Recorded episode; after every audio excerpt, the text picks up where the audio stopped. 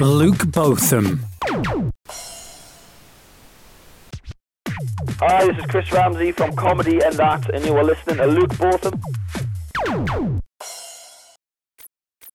Hello there, and welcome along again to the Luke Botham Show podcast. Thank you so, so much for downloading and tuning in today. Anyway, coming up on the podcast today, we have got a jam, jam, jam packed podcast for you. We've got Chris Ramsey. There were so many times when we're standing in like in, in ridiculous clothes, like freezing and really uncomfortable, and Tony just struts past in like a, in like a Barbour jacket with a hat on, warm as toast, having a coffee. I was like, oh, go out, get out of here, man, Tony, you're ruining it. We've got Basil Brush. Mr. Stephen and myself driving around the country with Rolls Canardly that rolls down the hill and can hardly get up the other side. We've got Georgia Byng. If I could time stop everything now, I could get my whole house tidied up and decorated and write my new book and then turn time back on again. And, and you know, it would still be nearly time for lunch. And we've got Steve Backshall. The very people that to love the natural world are the same people that are go- going to want to try and protect it and try and save it. And we really, really need that now. You know, that the natural world is under it's, it's under attack from so many different areas. It is a super podcast. I think we'll start off with Chris Ramsey, actually. That was probably my favourite interview out of all of them. He is hilarious. So, h- how are you doing then? You all right? Spot on, man. Yeah, not bad, not bad. Just chilling in a hotel on tour at the moment. Where, are- where are you at the moment on the tour? Uh, I'm in Harrogate, weirdly, but I'm not on doing the show in Harrogate. I'm just staying in Harrogate. I was going to say, yeah, the uh, the uh, tour is a while away, isn't it, for Harrogate? The, uh, yeah, yeah. It's just 'cause um, I uh, we, was- we were in Hull last night when Worcester tomorrow, and it was just that little bit too far to go home, so we just picked somewhere in the area of, of, of Hull so we can just uh, travel to Worcester today. last time I came to your gig was a few years ago, I think, in Lincoln. Um, and I'm going to put my hands up. I did kind of interrupt it a little bit by accident. Uh, did you what? Did you go to the toilet or something? no, um, you were, it was the uh, feeling lucky one, and you threw the dice and it landed at someone right at the back. And, Ah, uh, okay. I was sitting at the front, and uh, I had a bit of man flu on that day, and uh, I started coughing quite loud. Right. And uh, you started talking to me about my asking if I was all right in that, and then uh, you made me stand up and do a twirl because you were looking at my hair. right, okay. I don't know if I can remember that, but it sounds definitely like something I would do. Obviously, you're in Harrogate now, but have you um, ever done a gig there before, or is this going to be the first one? No, I've done loads of times. Yeah, Harrogate. I, I, I um, uh, a friend of mine is a promoter who runs a couple of comedy clubs, and uh, one of them's in Harrogate. So I've, I've been playing Harrogate for years. But uh, Harrogate's always been a place that's on my map because uh, my mum's always went on about how nice Harrogate is, and she always goes there for weekends away with my dad. it's like, oh, it's a lovely place, so we'll go down there. Um, but yeah, Harrogate's amazing. Um, great, again, great people, really good crowds, a lovely theatre. The theatre's beautiful. Last time I did Harrogate, my old headmaster travelled down from the northeast because he had family in Harrogate, and he was at me gig. I bet that was a bit weird. It was quite good. I mean, he's a knight. Like he got knighted last year or the Oh, year wow. before um, for for services to education or whatever. So I, I took the mick out of him for that for a bit, and then I was like, um, I was like, tonight's the night that I finally know I've made it because uh, uh, I used to get told to shut up and stop talking all the time at school, but tonight my headmaster's paid to listen to his talk. um, so this tour is um, all grown up. What can we expect Yeah. from it? Like, what, what's what's it about? Well, all grown up. It's, it's basically about um, the, the, I suppose the idea I tried to think about in the show is like when should you consider yourself an adult? When do you consider yourself grown up? And uh, I, I don't think I am a grown up. I don't know. I just I think I'm in this. I, I inhabit this adult world, but there's so many parts of my life that aren't like where I just think, wow, I'm still, I'm in many ways, I'm still a child here, and I think a lot of people feel like that. So I just talk about that, talk about growing up, different stories about when I was growing up and things, talk to the audience, stories about being an adult but still being massively childish, and I think everyone can relate to it. And it's, uh, I'm really enjoying the show. It's great. No, it sounds really good. Like, it, I guess it's just the little things. Like, um, I know when I was at uni, we, some, we sometimes used to like go to the supermarket and end up talking to someone for like half an hour, and I was thinking, God, I feel I feel so grown up now. Yeah, yeah, like meeting someone in the supermarket, yeah, discussing things with a basket in your hand. Yeah, I know what you mean. Little moments like that where you go, oh, yeah, definitely. and I used to be a kid, and I was so bored, and now I'm doing it. yeah, exactly. Yeah, and you, might- yeah, 'cause I remember that actually. I remember standing next to my mum, going, "For God's sake, can we just go home?" Yeah, amazing. and obviously, with this with this um, tour being all grown up, um, is it going to kind of mention the fact that you got married last year and things like that? Yeah, I mention all that. That's all mentioned in the show. Uh, talk about all that and things. And um, my wife's the butt of some of the jokes, but um, she knew she knew what she signed up for when she married a comedian. And uh, obviously, at the moment, you're doing. Um, oh, you've been on Time Crashers on Channel Four. Um, how Yeah. did how did you find doing that? Was it was it a while ago now that you did that? Yeah, well, we filmed it sort of earlier in the year, um, but the weird thing about Time Crashers is, right, they don't show on the show like what we went through. Like it was, it was, it was, it was en- enjoyable. It was really good, but they don't tell you that it took two weeks to film the whole thing. We went to six different locations. You spent two days in each location, and we had a couple of days off in between. But we, from the moment we started to the moment we finished, were cut off from 2015. Like we got all the phones taken off us. We got um, we went like TV, no papers, radios, nothing like that. And we stayed in these weird places that had already been vetted, and they'd stripped all the stuff out. Like they took the tellies out, they took everything out, and it was it, like they don't show any of that on the show. And it's like it looks like we're just finishing, then we could just go to a hotel and chill out. Do you know I mean? Yeah, So it- people don't realise that we were like properly in a bubble. Like it was so weird. and, and I remember as they were doing it, I was like, "This is overkill. Why are you doing this?" and then they haven't even shown it. So I was like, we could have just been going to like going for a slap up meal every night and then going and staying in a bloody luxury hotel, but we weren't. It was weird. I was going to say that. I thought it was just like doing filming for a couple of days and then having a break and then No, coming back to it. honestly, like the show were going to bed, they were like, "Oh, this is them going to bed," and it was like us like making a bed. Then it doesn't even show you anything else. Like there was camera people coming in while we were asleep to check that we were still asleep and stuff. Like they don't show any of that. We just look like we've rocked up and done it for the day, then went home. and um, it was the same with like the because obviously at the start of the program you kind of appear and you, you were like blindfolded, weren't you, and stuff, so you didn't actually know where you were going to be. Yeah, they didn't. They, they didn't explain that very well either because it was on Gogglebox the other day, and the and the people watching on Gogglebox were going, "Why are they pretending they don't know where they are?" And I was like, "No, no, no, we weren't pretending. We literally didn't know where we were. We got blindfolded and travelled to different parts of the country. We didn't know that for some ridiculous reason they wouldn't tell us where we were in the country. Like we're getting in these big vans and we're travelling. They were going like, um, we're going, oh, where, where, we're off to? And can't tell. You're not allowed to tell anything. I was like, oh, for God's sake! It was like being like a kidnapped by like MI6 or something. Like it was so bizarre, like bag over your head and stuff. They just wouldn't, yeah, they wouldn't tell where we were. They wouldn't tell what was going on. And um, and that, to be fair, it made it better as an experience because you were like, wow, I'm really in this. Like you actually felt like you'd went back in time, but. It doesn't show that on the telly, so we're just if anyone will whinge, if anyone like whinges, it goes, oh, it's hard. People at home are going, ah, shut up, man, you probably went to a hotel that night, and we didn't. We're like sleeping in the place. We're literally sleeping like on these rubbishy little beds in mad places. And, and the next one, the final episode, we we slept on like in these huts in in like Iron Age England in like uh, Celtic Celtic clan, and we slept slept in these like huts on these terrible straw mattresses and stuff. It was madness.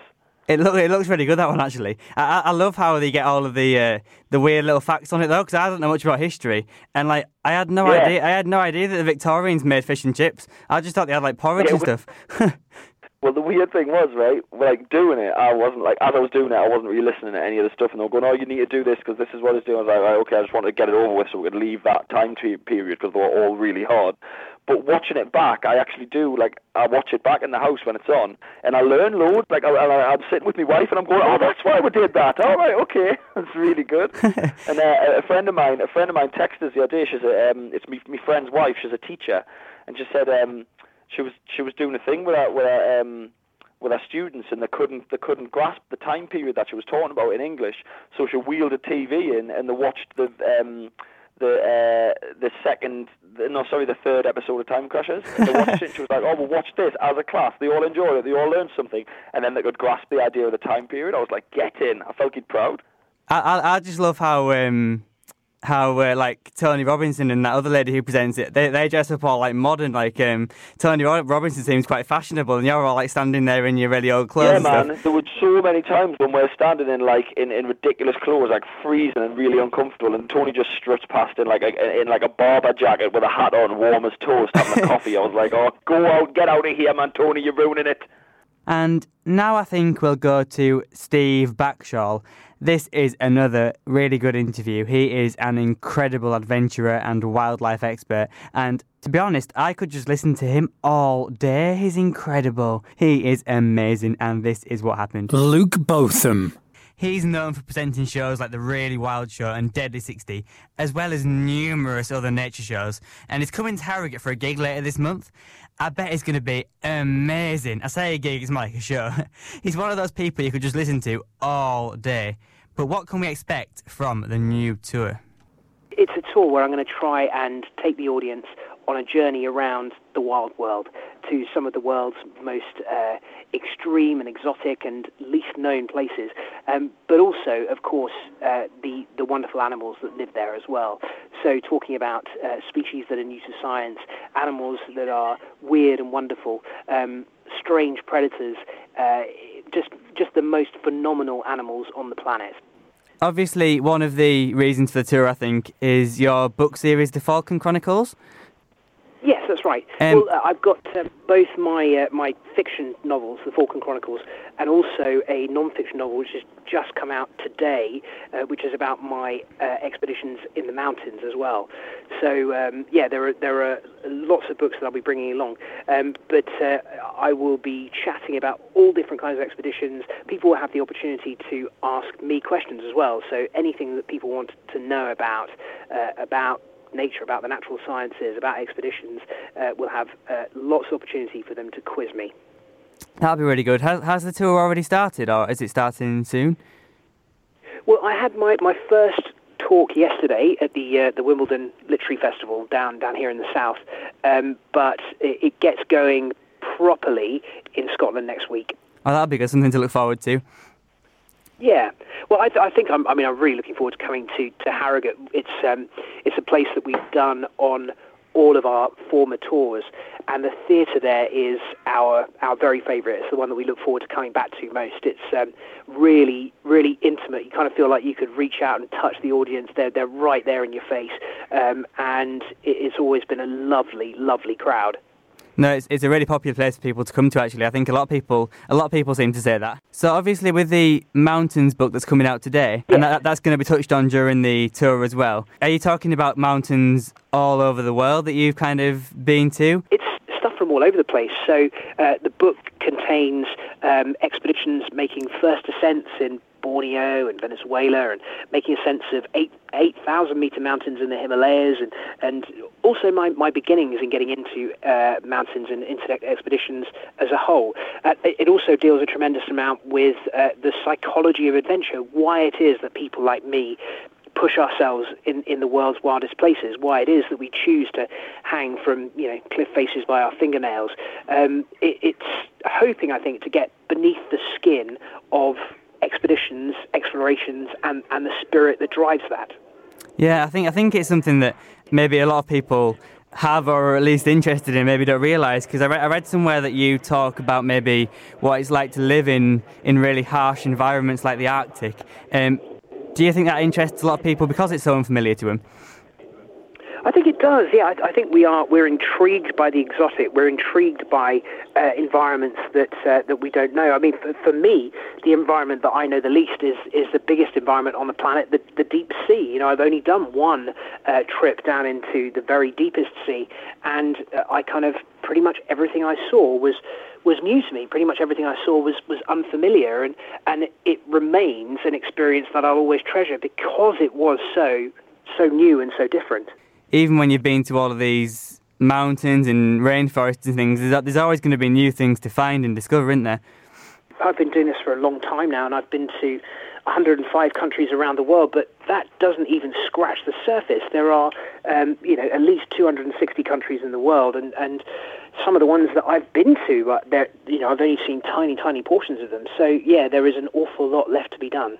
It's, it's it's really exciting as well, actually, isn't it? Like um, how how different all these different places can be. Like um, during the winter, I was in uh, northern Finland, in right in the Arctic, and it was like it was like minus thirty one or something. And I just couldn't believe it didn't feel. It's incredible that kind of cold, isn't it? It's, Yeah. It's, it's thing is, is that a, a dry cold like that that you get in sort of northern Scandinavia is so much easier to deal with than the wet cold that we get here in the UK. You know, it's easy to wrap yourself up in down clothing in minus 31 and to be relatively uh, relatively comfortable. Whereas if you're up in Scotland and it's one degree, but it's pouring down with rain um, and it's blowing an absolute hoolie, that's almost impossible to be comfortable in. I was going to say, yeah, it's like it's, there's all that snow and everything when you're over in in like the Scandinavia, and it's like it doesn't actually feel like maybe more than minus five or six, even though it's minus thirty one. It's it's mental.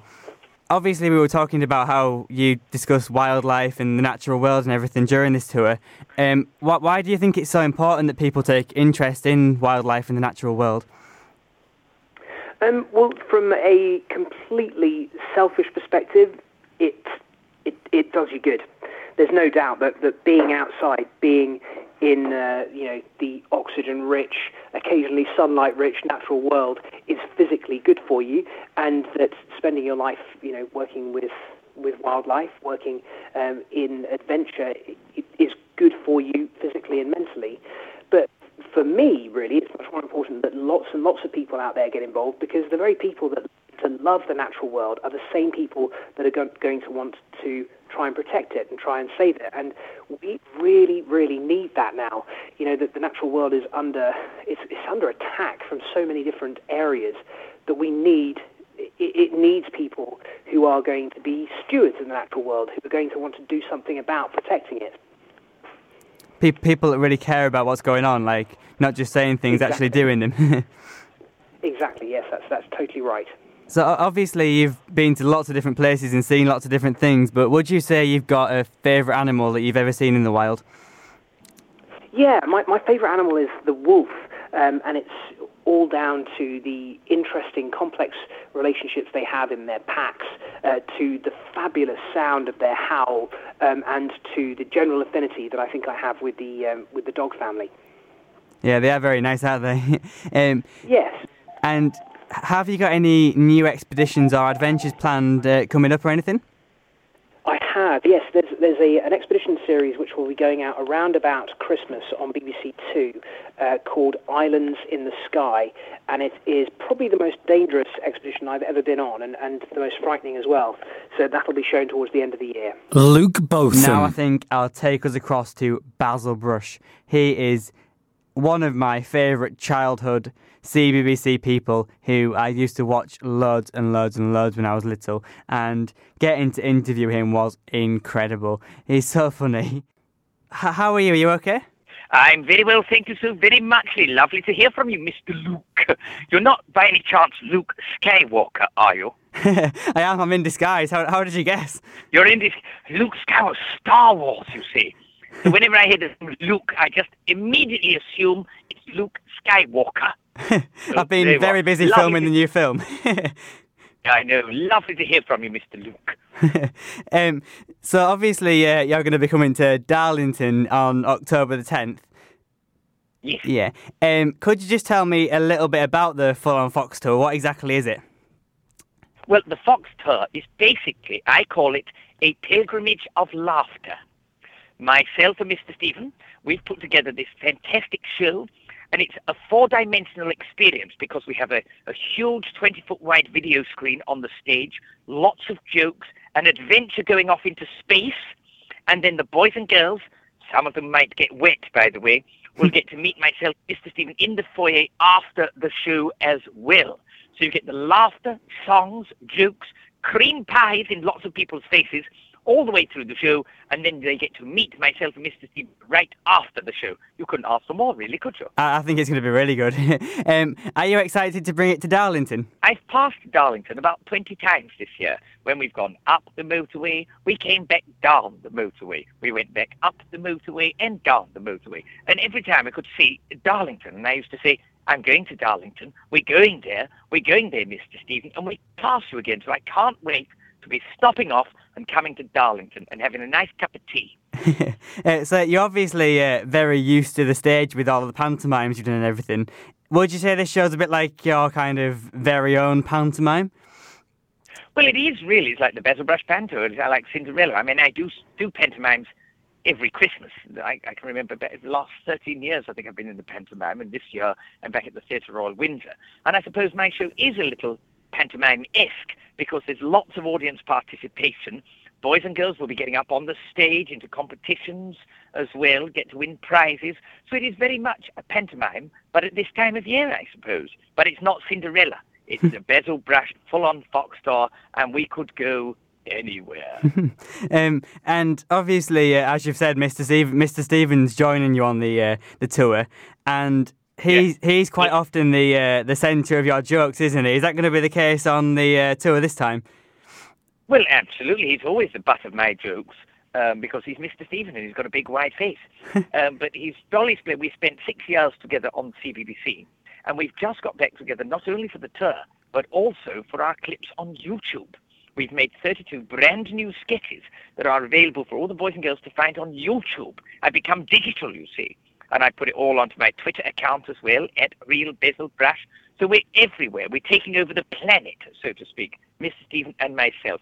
And we're like two old brothers, really, driving around the country with Rolls Canardly that rolls down the hill and can hardly get up the other side.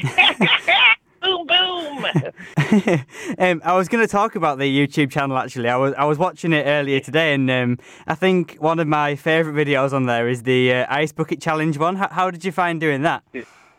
Well, the ice bucket challenge was was a jolly good laugh. That was, and I just wanted to make sure that I didn't my fur wet, and just got Mr. Stephen a double helping, so to speak. But yeah, we had jolly splendid views of our ice bucket challenge. Take a look. It, it was a lot of fun, and it was extremely cold for Mr. Stephen, I can say. he was very wet after that, wasn't he? yes, he was. He wasn't a happy bunny. He wasn't happy. Have you done it? Have you done the ice bucket challenge? I haven't done it, no. Do you think I should? well, it's about time you did. You should do it now. You know, get a bucket out and put it over your head with the ice in it. do it on air. Yes, do it live on air. um, so b- before you um, start doing your show, do you have any like routines or anything to get you into the zone? Do you do anything particularly? Oh, to get into the zone. Basically, just munch on loads of jelly babies to give me the energy. Have a nice cup of tea, dunk me ginger nuts because I like me nuts, and um, and away we go. Do a few me me me me me me me's at the side of the stage, a couple of boom booms, and I'm on. You know, to be honest, we're so used to doing this show this year. We're doing 108 dates. So actually, we're pretty well warmed up. We arrive at the theatres and on we go. And, and, the audience have their part to play. They need to join in too and make lots of noise. If they don't make lots of noise, it's not such a fun show. They've all got to get involved. Oh, I'm, I'm sure. I can't, I can't see why they wouldn't, though. um, yeah, they will. They will.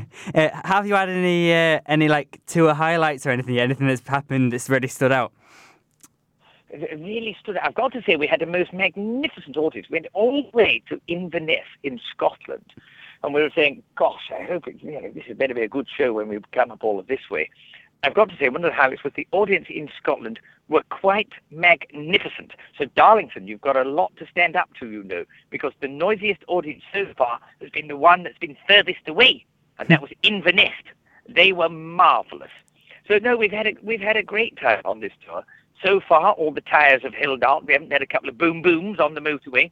but I have to say, what has been difficult the road works. Now, the government is sorting something out here because I wrote to them. And I said, listen, I've been up and down this country more times than a fiddler's elbow. And 25 miles of roadworks on the M1 in two separate places. That's not fun. And the government, they're going to do something about it. They're going to restrict it to two miles. And I like to think I had a hand in that. Or a paw. or a brush. Or a hooter. Hopefully, it'll make your uh, journeys a little bit smoother if they do do that.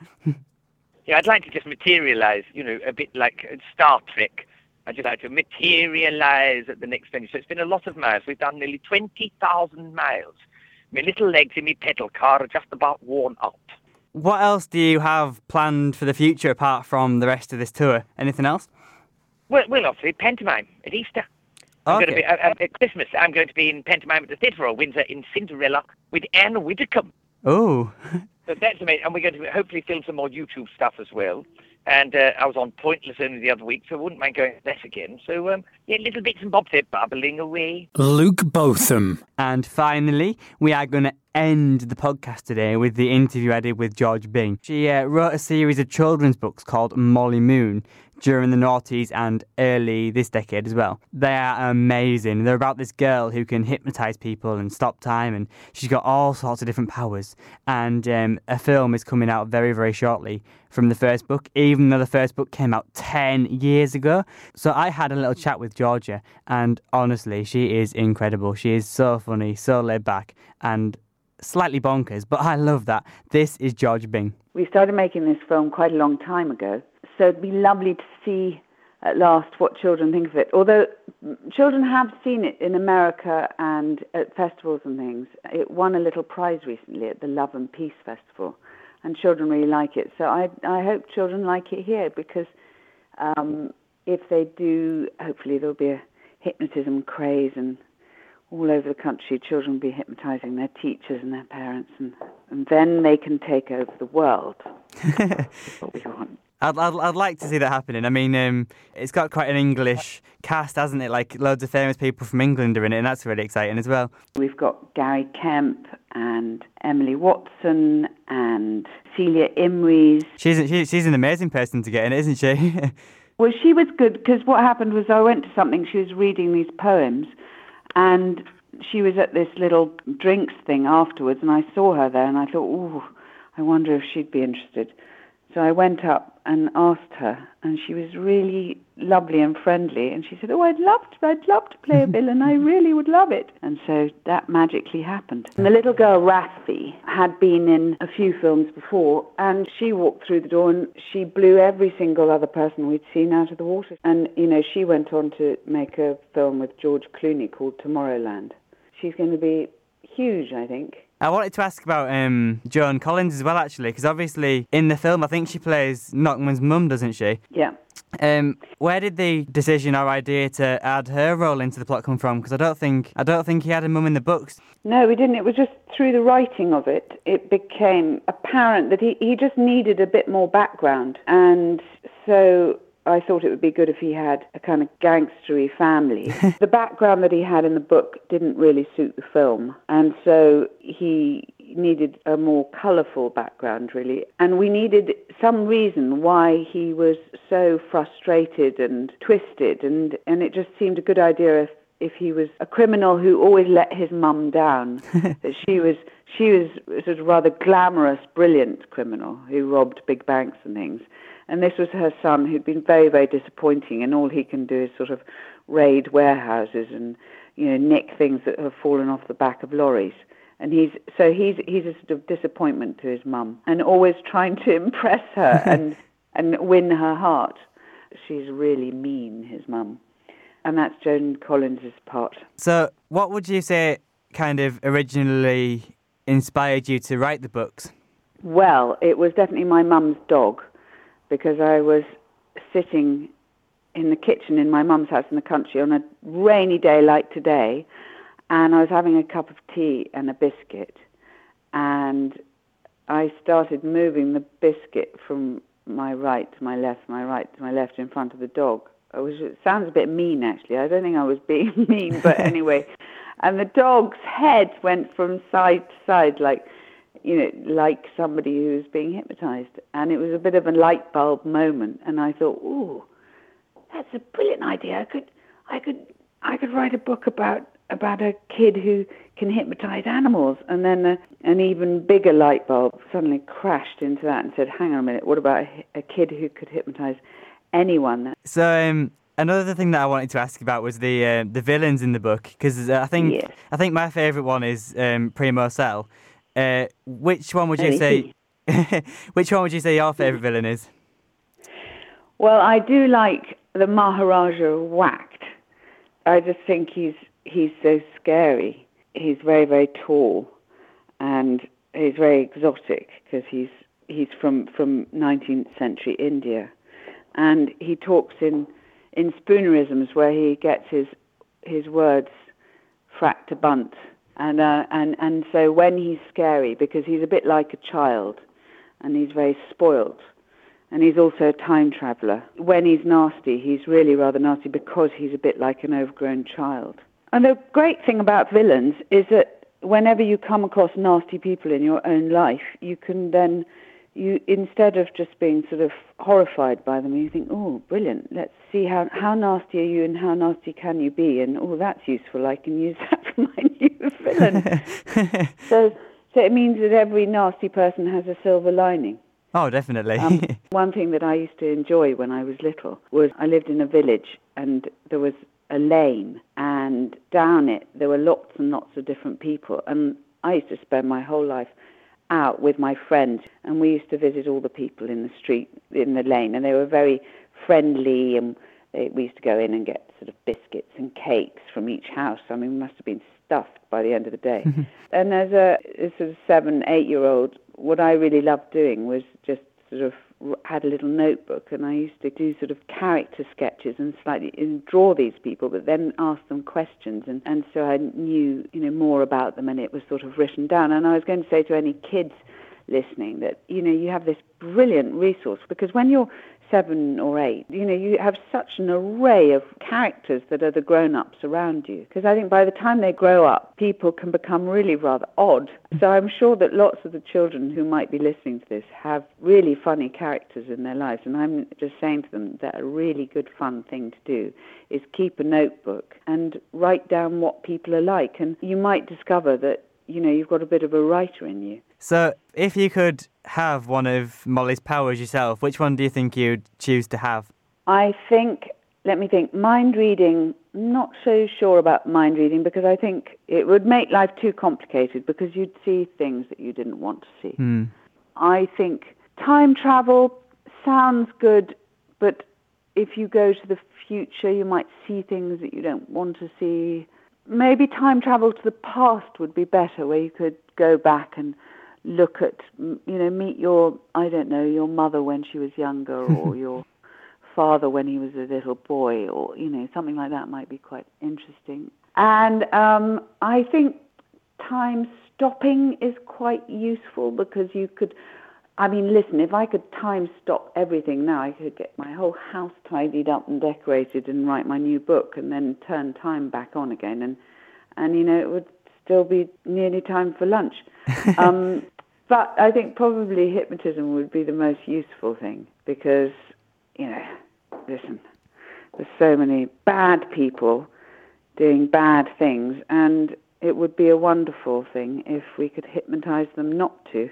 So I am going to. Uh, I am going to mention the spoiler alert again now. Um, at the end of the last book, Molly did kind of choose to give up all of her powers. Was that the way that you always wanted it to be? Is that how you wanted it to end? Well, the thing is, it may not have ended. You know, she's still alive. And actually, I have written another plot for another story, which has something to do with fluming. Do you remember in the last book, she, she gets that special stone off her great grandfather? Oh, yeah. Who she meets because he's from a time before.